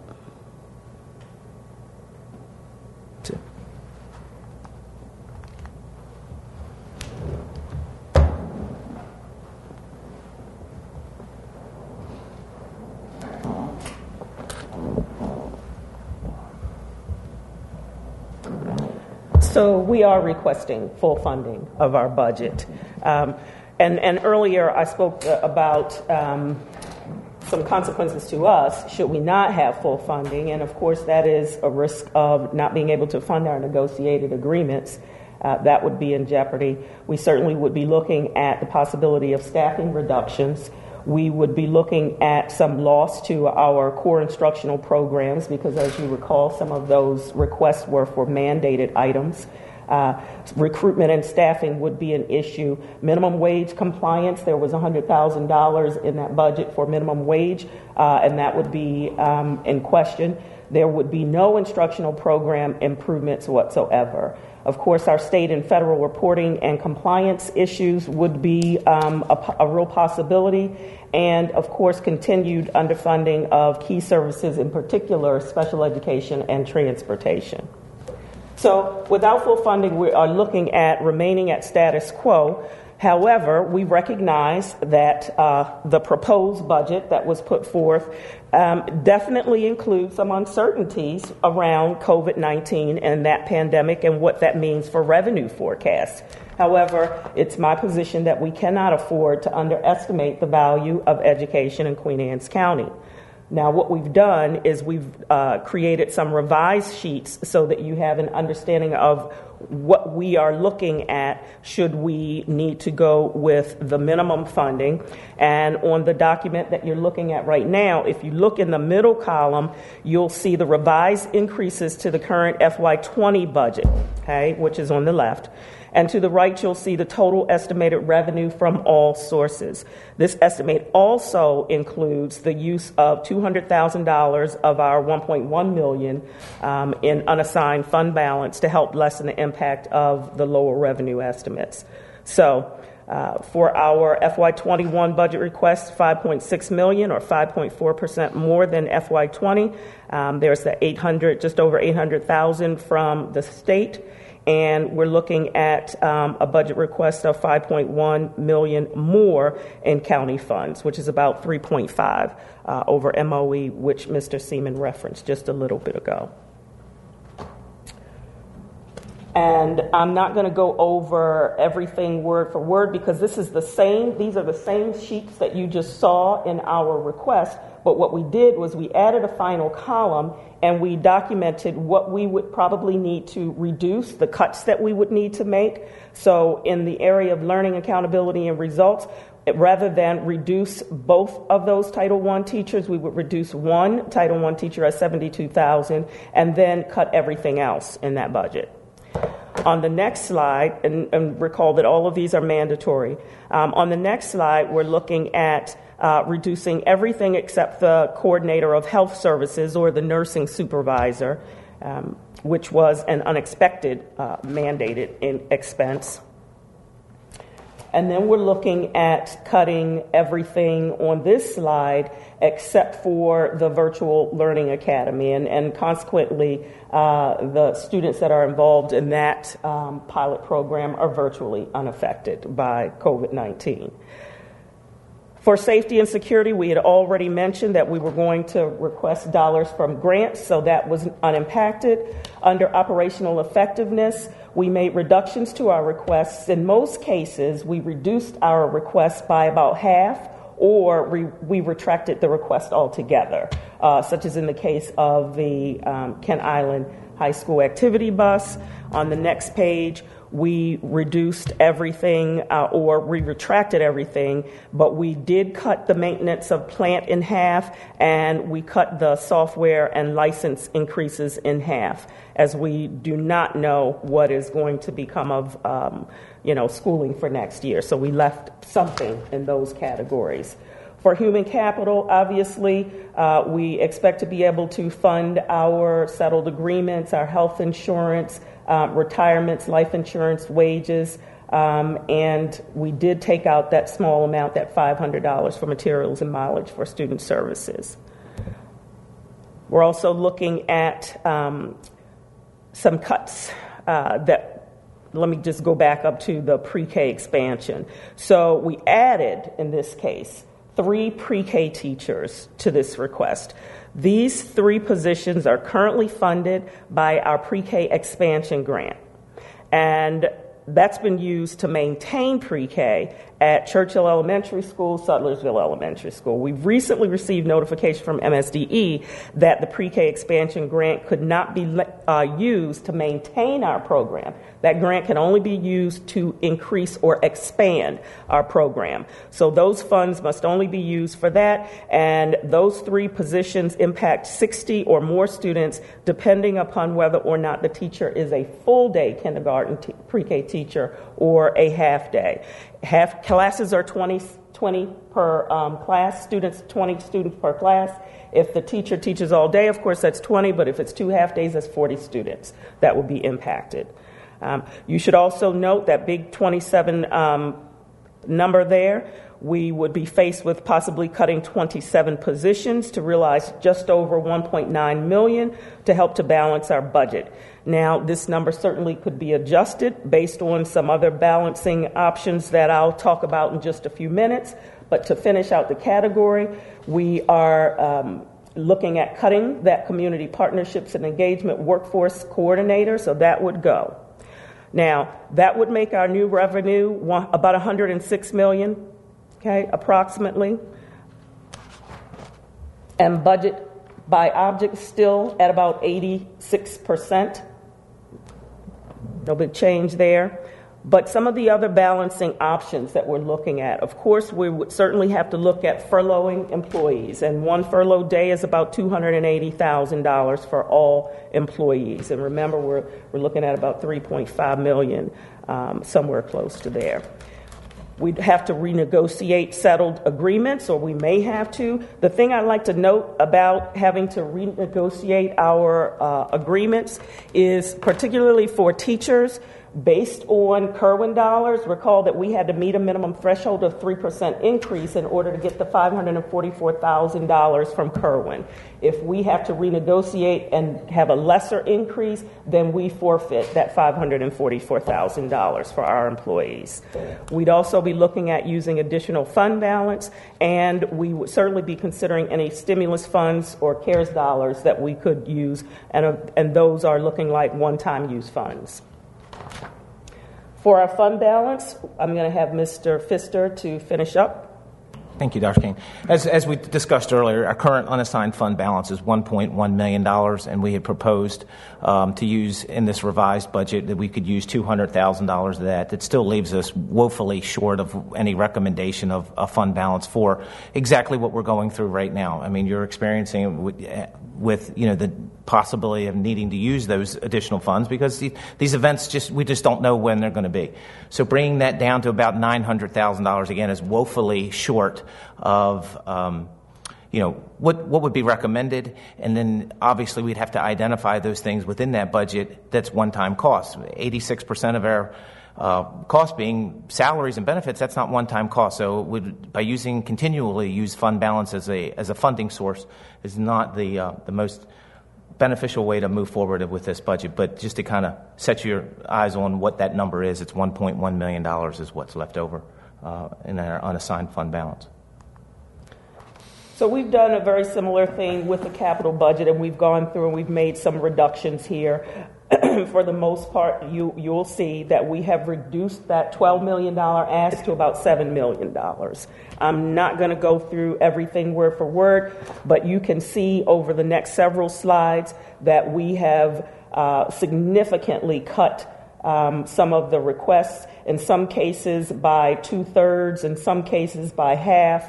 Uh, but we made some deep cuts here, and we are hoping that um, it doesn't come to this. But we wanted to give you some idea of what we'd be looking at in the event that we had to do this. Now, when it comes out in the wash, of course, that 12 million down to seven.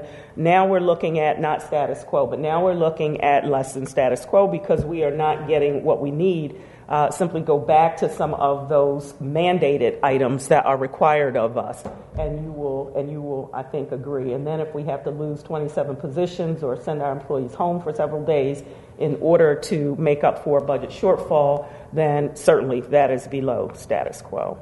So with that. Um, I'm, I'm going to end at this point. I'm going to ask if you have questions because I'm certain that you do. And I'm going to preface that by saying that I may have to switch out some of my uh, team members to respond to some of your questions, but we're happy to do that. What questions might we answer for you? So, based on this year with um, the, the COVID 19 shutdown of the school systems, what is your savings there with all the people that have been laid off within the school systems? Your cafeteria, bus drivers, part time teachers, um, the fact that you're not opening the schools up, there's operational savings there. What is, what is that number? Do we know yet? So we haven't formalized all those projections with uh, food services. You know, that's a separate entity, so it, it's it's revenue making. So our revenue's down, so our expenses. So there's really not going to be any savings from anything in the food service. The operational, we'll see some reductions in utilities.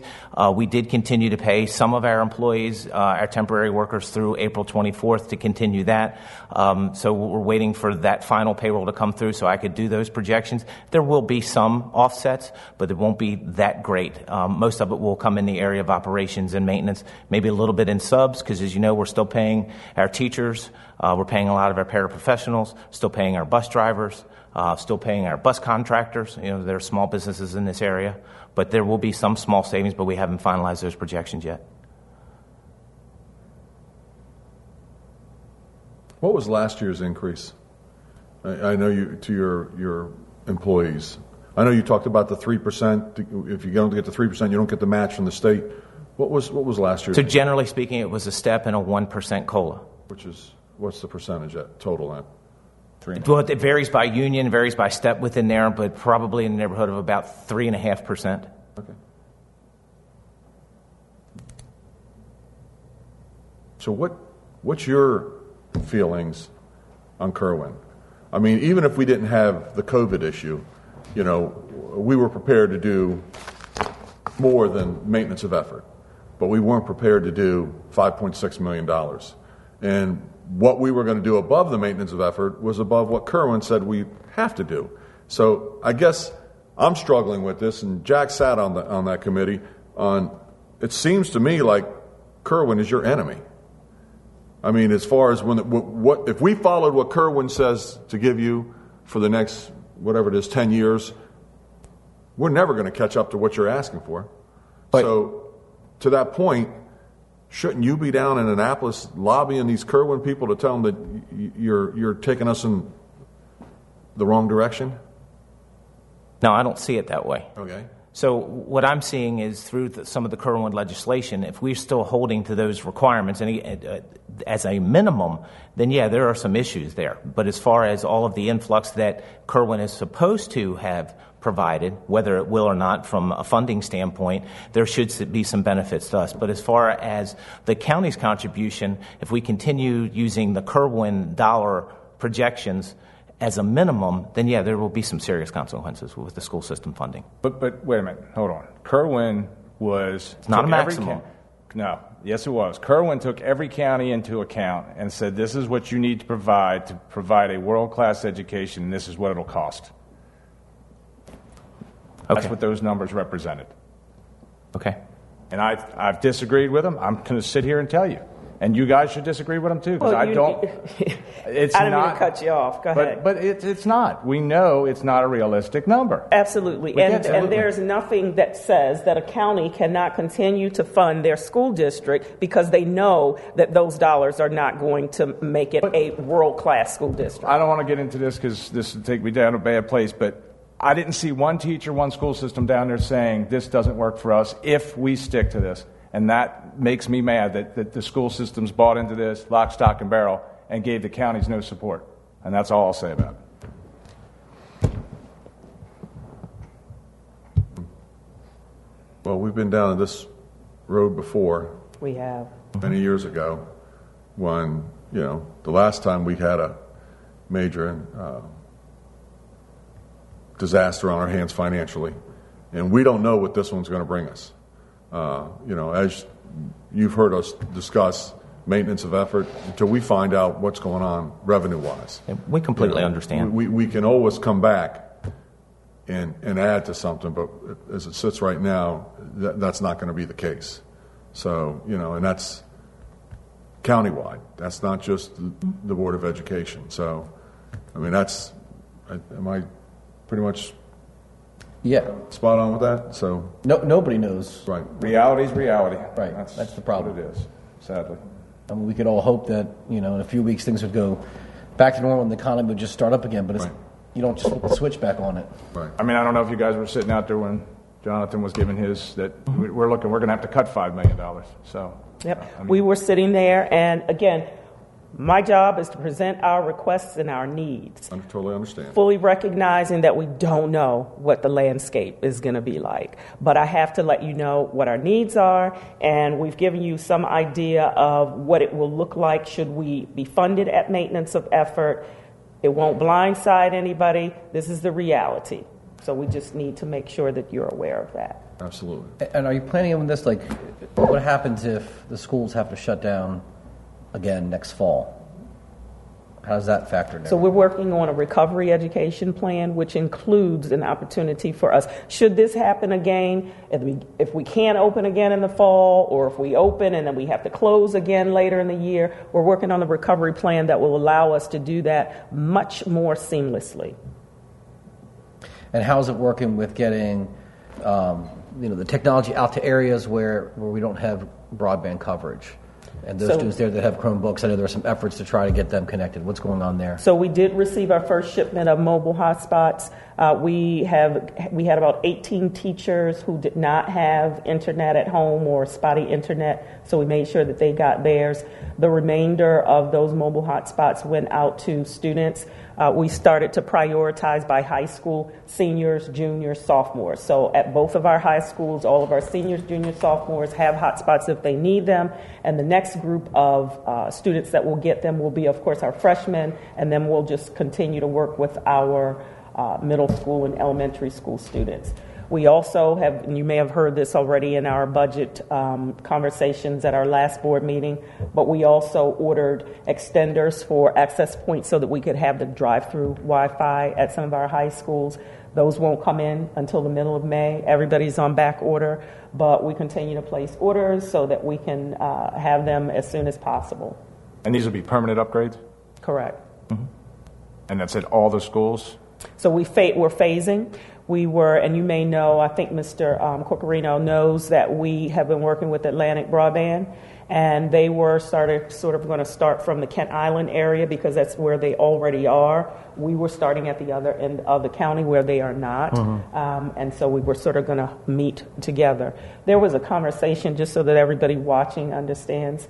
Uh, there was a conversation at our last board meeting about Queen Anne's County High School. Students at Queen Anne's County High School can get internet from the parking lot right now. Um, close to the portables, they certainly can get that right now, but we made sure that we got hot, mobile hotspots to their, again, juniors, seniors, and sophomores. So we're continuing to work through that. So Queen Anne's County High School families that need to have internet access, they can get that. So, I guess my other question is basically a hotspot could be put anywhere. Is there any thoughts to putting it? We have plenty of county buildings to, I mean, accessibility for some people driving, um, because a login's a login. If the Yep. hotspot was there, that we utilize the, the 56 county buildings we have to have hotspots that, you know, be more convenient for people to drive to. in the event Absolutely, and as a matter of fact, um, Atlantic Broadband was looking at some areas over by the industrial park in Kent Island. Uh, they may have mentioned, I can't recall if they mentioned the Kmart, but there were a couple of other buildings, might have been the uh, Kent Island Firehouse, or there's some other buildings that they were looking at as well. So not just schools. I believe the library parking lots. Library. You can catch the Wi-Fi. But I think they're already, yeah, they're already up and running. I'm talking yeah, about, that's already you know, we got right. the, the just if people were watching their building other yeah. locations. And I also got the um, information from Mr. Moran with regard to the uh, lots and. Yeah, and- we looked at all the so- parks also, where all our parks are, because we have parking spaces in there. Correct. Yeah. Yeah. You know, which ones will be close and which ones they could put a hotspot in and do it there also. Could you make sure that all the commissioners get the PowerPoint? It's a good PowerPoint. We, we did send it earlier today, so you should have access to Okay. that. Any other questions? You want to mention this Yeah, updated? and, and I also have a printed copy, and I can certainly email this too, of, of um, it was in Mr. Seeman's presentation. It's the updated um, synopsis scenario. It's, a, it's one of our working documents that we use, so this is a reflective of the, the, the cuts that we've um, proposed, so I'll leave, I'll leave some And of those Mr. copies. Seeman referenced this earlier today when he was talking as well. Just So the, the different, this. ver- yes. Thank you. How how um, how are the teachers? How their their morale doing? Getting used to the distance learning and Yep, not being with their kids. This is not the environment that they prefer. Correct. They, they're getting used to it. Um, some quicker than others, of course. But, you know, I have to say, our teachers have done an outstanding job just reaching out to students because, as you know, not everybody's on a computer. Mm-hmm. Several students are on learning packets, hard copies, and we are making a goal to have our teachers reach out to our students each week, uh, either by telephone, telephone, okay. or face to face on Google Meet, Google Classroom. And we also have other individuals in our school buildings, our school counselors, our administrators are also, we're just making sure that we are face to face or over the telephone reaching out to our families. And do you have an idea of a percentage of how many of the student population is actually keeping up with these distance lesson, lesson plans? So as of today, we have about 7% of our students that are not logging in regularly that have a Queen Anne's County issued device. Okay. We have about another 5% of our students who are on learning packets who have not responded back to their teacher That means by taking a snapshot of the work that they've completed and sending it into the teacher as documentation so that the teacher could give some feedback. So about 7% that are on uh, devices and about 5% that are on um, learning packets. Would that vary much with the classroom experience? What do you mean? I With mean, the you teach- have a certain number of kids that are not very responsive in class. Well, you mean, does it align? Yeah, I'm just wondering, is this a Well- technology issue or, or is it? It is, it is two things. It is one, we don't have that access in, in some of the northern parts of our, of our uh-huh. county, but also sort of in the Centreville area as well. There are a number of families who have spotty internet. They have access, but they have spotty internet. And so downloading and, and doing, you know, the conferencing through Google Meets presents an issue. I'm in one of those locations myself, so I'm on, yeah, so I'm on conference calls all day long and I'm constantly getting, you know, disconnected. So they are, some of those families have chosen to be on learning packets, even though they have a Queen Anne's County device. So there's a little bit of overlap in there. Right now, it's pretty hard to tease that out, but we're working with our teachers and our administrators to make sure that they're keeping logs and documenting who they are meeting, uh, who they're not able to contact. Just a very few of them are not making contact at all, and we'll probably be reaching out to our, some of our law enforcement partners to do some well checks, wellness checks, uh, to make sure our kids are okay. Thank you. And how, how are you doing? How's the grading going to be done? I mean, seniors are going to get to graduate, right? Absolutely, absolutely.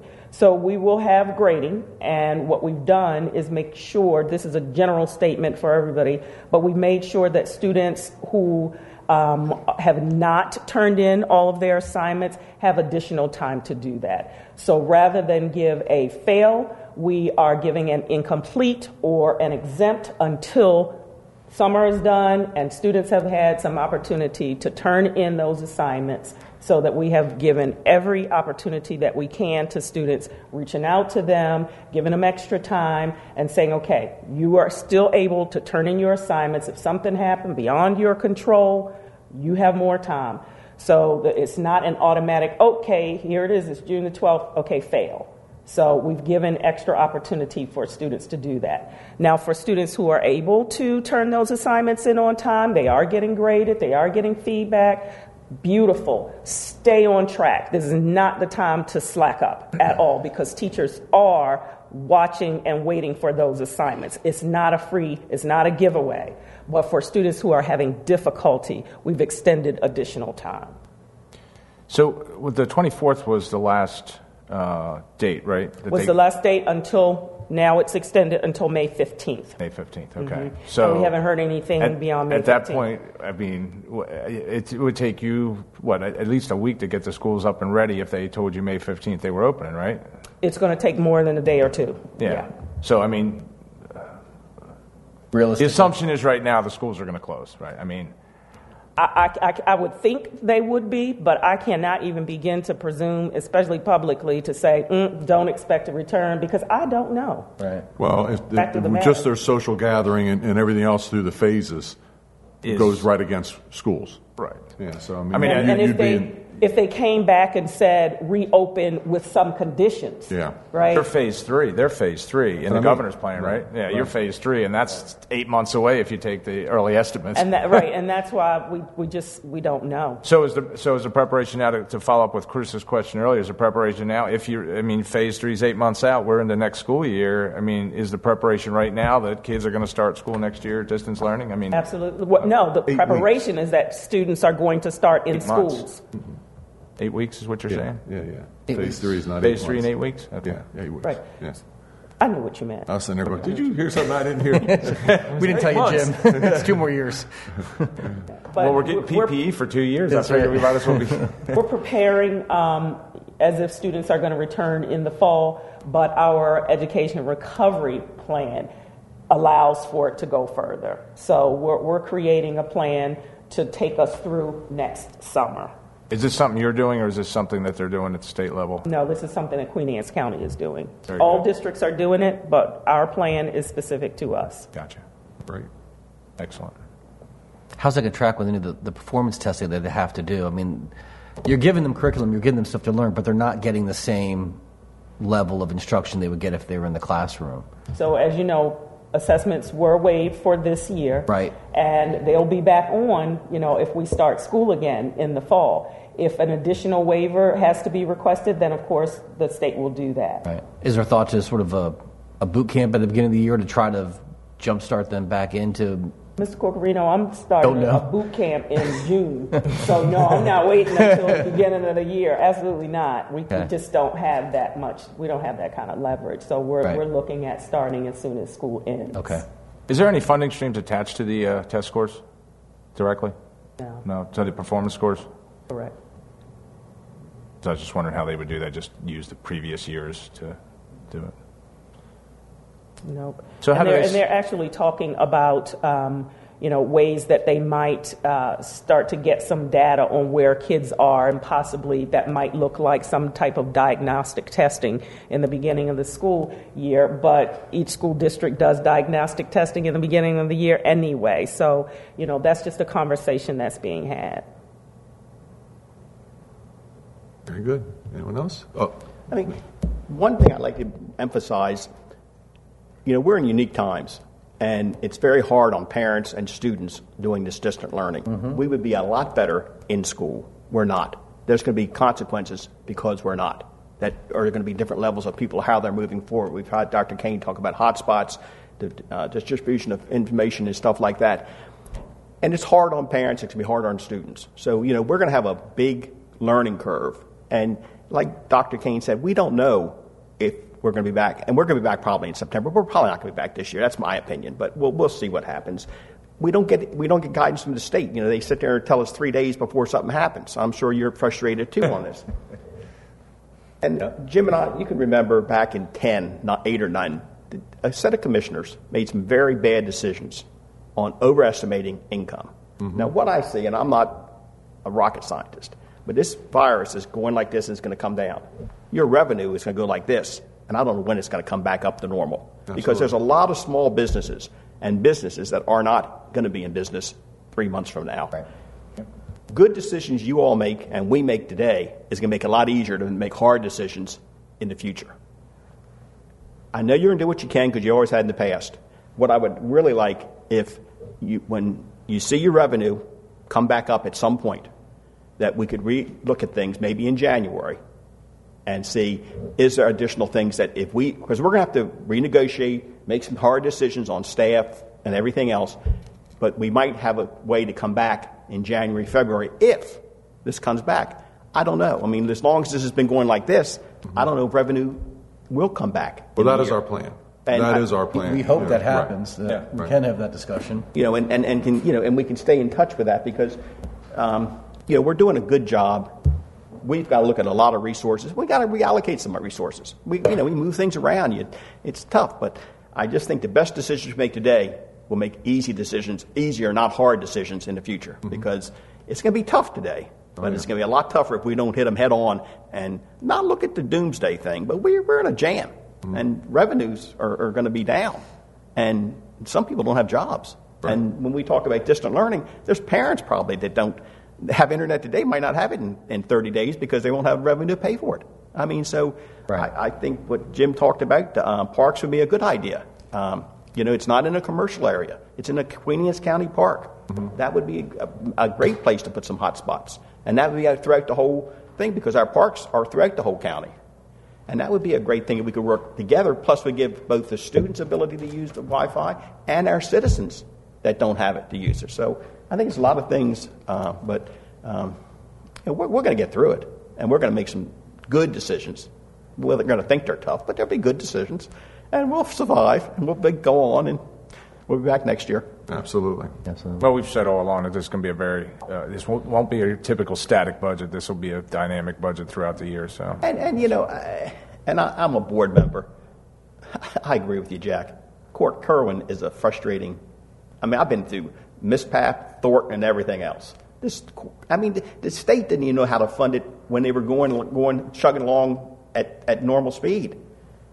They got blinders on. They think Kirwan's going to be anywhere where it's like it is. I mean, it, it's something you know, as a board and as, as the staff and Dr. Kane's got to decide on how we address that, you know. But Well, we actually had that conversation earlier this evening, so talking about that. I mean, and you know, it's that might be the least of our problems.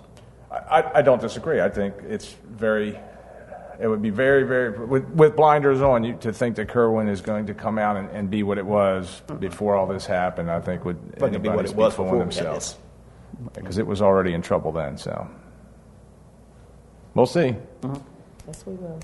Any other questions we might be able to answer for you? Thank you so much. I wish we had more answers for you. I know. So, A, Thank a you. lot of gratitude for everything that the, the teachers and everybody and all of you guys are doing for the students. Thank you so much. Thank you. So is there, uh, uh, right before we get out, so is there any, I've seen different things and heard different, what, i- is there anything on, are we doing parades for graduation? I've I've heard a lot of different things. Is Yeah, anything? we've had a lot of responses from our students and our community. Both our high school principals are leading up that work, and they're going to be making some recommendations to me. The team that um, they have working with them made some recommendations that I reported out last week, uh, but study more were study to come in. So we've got more that we need to sift through, and, and they'll make a recommendation to me, and, and we'll put it out in the public. So we got another year to worry about how we're going to protect the turf for graduation? Yes. See? That's the, The bright side. That's Silver the- lining. See, there it Silver is. lining. Silver lining. go. I think There a little drastic, but we got there, right? Okay, thank you so much. thank you very much. I'm going to see about getting Teacher of the Year for myself next year. I've been educating three kids. Oh, I I think I should be a contender. figured Kelly's doing all that. Year, but I gotta get you were- something. Dr. Kane, just put me down for Teacher of the Year next year. Put just, you down? Just put my name in there at least. Give me, give me a fighting shot. Better test these kids first. might not Sure, be doing they so actually well. learn something. I think my I think my wife might disagree that she should get it, but but I'm sitting Wait, here. three kids? I thought you had four. It's been tough, Jim. We got ran out of food to get rid of one. Uh, All right, Commissioners, we are now preparing to get ready for press and public comment. Okay. We have uh, Bruce Grove here is helping us set up the Zoom window. So if anybody has uh, Zoom at home, they can join us here for public comment period. Zoom with us. So now, I don't know if we have anybody waiting. Uh, in- we actually don't know. Currently, no one in the Zoom. Nobody in the waiting room? No one in the for waiting Zoom? room right now. Okay. We do have an email for public comment. Okay. Uh, it is from Heather Skipper, a Chester resident. I'd like to say good evening. Any new updates on the reopened Maryland pro- protest that was recently announced, planning to stop for a break on Kent Island on Saturday? Many thanks to the sheriff for answering my email yesterday. We as residents appreciate the support. uh, we know what, what she knows. Uh, the, the sheriff's office is on top of it, along with the state police, and they will be monitoring it. That was our only That's- comment. I mean, the logical side of that is, is I was thinking about it when I read, we got an email, I think earlier about it that mm-hmm. Todd answered, but is where, where, what's open that you're going to go to? I mean, I think they're going to meet the underneath Kmart the, the parking bridge. lot or under yeah, the Kent Narrows, right? But, One of those. yeah. That's all? That's it. No other press and public comment, so we'll close press and public comment and go right into the round table. Round table. Okay. Thank you, Bruce. Number one?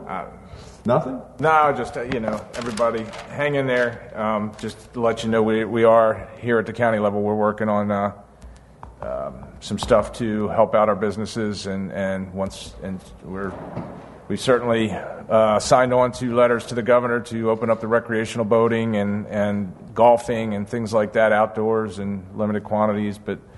Again, just maintain your social distancing for now, and we'll get through this sooner than later, hopefully. Very good. Mr. Wilson, the senior? Sure. There. Yeah, I'm, I'm just thunderstruck with how well distancing has worked. I mean, the idea that we started the first week with seven people, and the second week we had no hospitalizations. We could knock the first week off, so we still had nets, maybe seven, six people. That number has not changed enormously. We now are up to 45 people, but if you knock the first three weeks off, we have one hospitalization. Five? 51. Okay, well, 51, but statistically, That's Right. one per thousand. Irrelevant. 51 positive, not not uh, hospitalizations. Correct. Two, One hospi- hospital. two hospitalizations, 51 Okay, positive. So I was wrong by hundred percent. There you go. And how many are Still how many not a are, bad how number. many are sick now? How many are deemed sick? I know last time we got the number when we were at like 23 or 24 and we had 10 that were actually sick. Currently, sick people, probably fifteen or twenty or something, reported that we think of. Out of the 50 some positive cases we've Oh, yeah. gotten. Okay. Yeah. But that's pretty phenomenal in a county of 50,000, and this distancing has done it. And And we're a bedroom community, and people are still. Wor- I said we're a bedroom community, and people are still working across the bridge in the hot spots. yeah, and we're no, I have not to- bringing it I- home. I have to commend Yeah. our commuters, please. Thank you. Commissioner Corchiarino. Yeah, well, uh, Commissioner Moran and I did the Ask a Commissioner last week with uh, Dr. Ciotola, um, and we got a lot of great questions that came in. Thank you, Bruce and QAC TV, for being there for that. Um, and some people had asked, you know, why hadn't we done that sooner? Um, you could ask a commissioner anytime you want. and Just make sure you know that. Email us, call us, reach out to us on, you know, some of us on Facebook. Ask us questions. Don't you don't have to wait for that formal thing. Um, the truth is, a lot of what's going on that's important might seem sort of mundane to most citizens. There's a lot going on with the EOC, a lot monitoring um, the testing, the locations, preparing if there was a surge. Um, but it probably sounds a lot more interesting than you know in a question and answer thing. So um, we are continuing to get information out there. We're doing press releases, uh, Facebook posts, other social media posts. The information is out there, but if you have a question, call us up, email us. You can ask a commissioner anytime you want. You don't have to wait for QAC TV to have a special. We will be doing more of those, I'm sure, and uh, maybe we'll have Jack do the next one. But it's a joy working with Bruce, so It is fun. to work with. it makes it all worthwhile. So that's good. And, and we also I've been talking with, with the local delegation to see what we can all do with sort of, I think Jim will probably talk maybe a little more about this, jointly with, with sort of our region uh, to advance with the governor that a regional approach makes sense to how we're going to deal with reopening Maryland. Uh, we're not the same as the Western Shore. There are things that we can do that maybe they can't do, um, and we're impacted differently than they are as well. So we'll keep pushing that. Very good. Well, Chris, Chris opened that door up, and I'm going to step right through it. I figured. Uh, you know, I, I, agree. I think that, uh, you know, uh, I appreciate everything the governor's done and, and everybody at the state level. Uh, I think that the distancing uh, worked. It did flatten the curve. I think that, uh, you know, the Eastern Shore is, is natural boundaries. You know, we've got the Chesapeake Bay and we have the Bay Bridge. And, you know, the numbers here are extremely low compared to the rest of the state. And, and that's, a, that's a good thing. But the numbers are not going to stop on a specific day. It's not going to, you're not going to wake up in two weeks from now and say, COVID is gone, because it's not going to be gone. And I think that the public needs to understand that. And, and the risk to the public is no greater than some of these other strands of COVID that have been around, H1N1 and the other one. So, you know, I, I think that it's time that, that uh, the Eastern Shore either comes together or Queen Anne's County can go it on its own and, and ask the governor to open open Queen Anne's County back up. I mean, start start the phases now. Uh, you know, the, the the ones that are most vulnerable, they've identified those with underlying uh, conditions, diabetes, diabetes, you know, uh, immune systems, pulmonary, heart disease. You know, these are the these are the people that we need to protect. And these are the people that we've been protecting. And how have we been protecting them? They have isolated themselves and they have quarantined themselves. Well, that should just continue on. I mean, I, I don't see a change coming in the next two months to say COVID's going to be gone. So, for that group of, of, of our citizens, you need to take care of yourself and continue doing what you've been doing for the ta- last two months, but allow the rest of the, the uh, county to come back online. You know, I think that, you know, the recreational boating and golf, that's great. That's great for those that can afford to do those things, but our small businesses, I mean, if, if it's a business that's less than 10 people, I think we need to allow them come to come back online with social distancing. And same with our restaurants. You know, we, we can do the social distancing. I think, Jack, you said the square footage number. You know, what's your square footage uh, divided by six, and you got to remove half your tables. Because one thing that was brought up today by Mr. Wilson, our senior, that, that there will be a lot of people that won't feel comfortable going out to dinner, won't feel comfortable going out somewhere because they're in fear of it. So you, we're going to have that phase that we have to deal with also. So I think uh, tomorrow uh, Congressman Harris is coming down to the Botel, uh, Wye River Marine, and I think he's going to end up at the uh, Queenstown Golf Course uh, to talk about that. And, and you know, I, again, you know, I, I, I commend the governor for, for taking the bold initiative and doing what he did to uh, save lives, but you know, we got into this with no clear plan how we're going to get out of this. And our, our you know, and I hate to use economy as, as this, but I mean, that, that is going to be detrimental to so many families in Queen Anne's County and, and so many businesses. Not to mention our Board of Education that we just went through their budget with.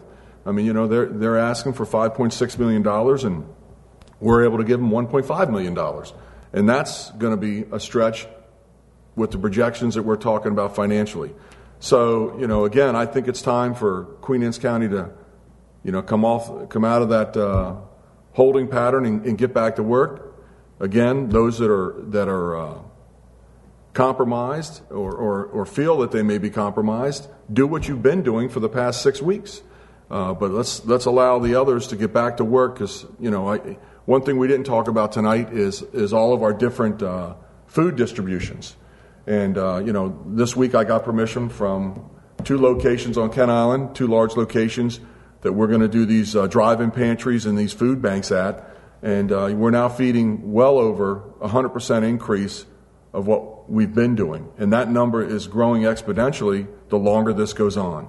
So, you know, I, there, there is a trade-off, uh, and I think Queen Anne's County is ready for it, and, and, and I support uh, us getting back and, and starting this process now.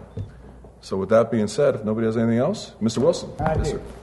Yeah, uh, we had an announcement actually from Anne Arundel Hospital this afternoon noting that the number of people coming into their hospital is about half, aside from the COVID 19 people that had been coming heretofore, which means that a lot of people are not reporting in on conditions that they have and they probably should be there for.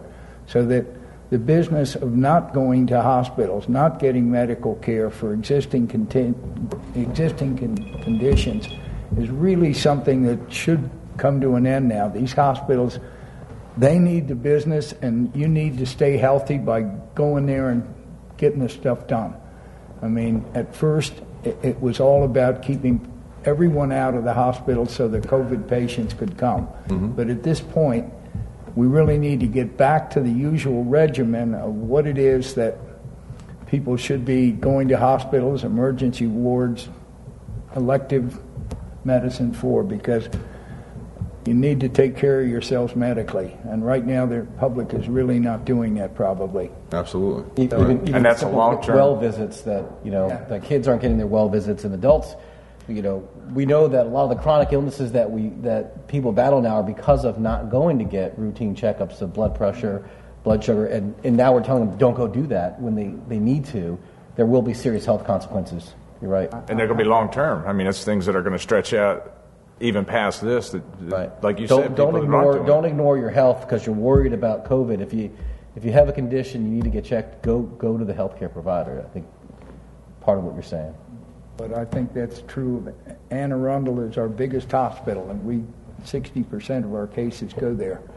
But it's true also in Shore. So and they are laying people off. They are laying off staff because of what you're talking about. At first, they didn't want any elective surgeries uh, to go on, anything else to go on because of the concern of the spread in the hospitals, number one, and, and then the bed space.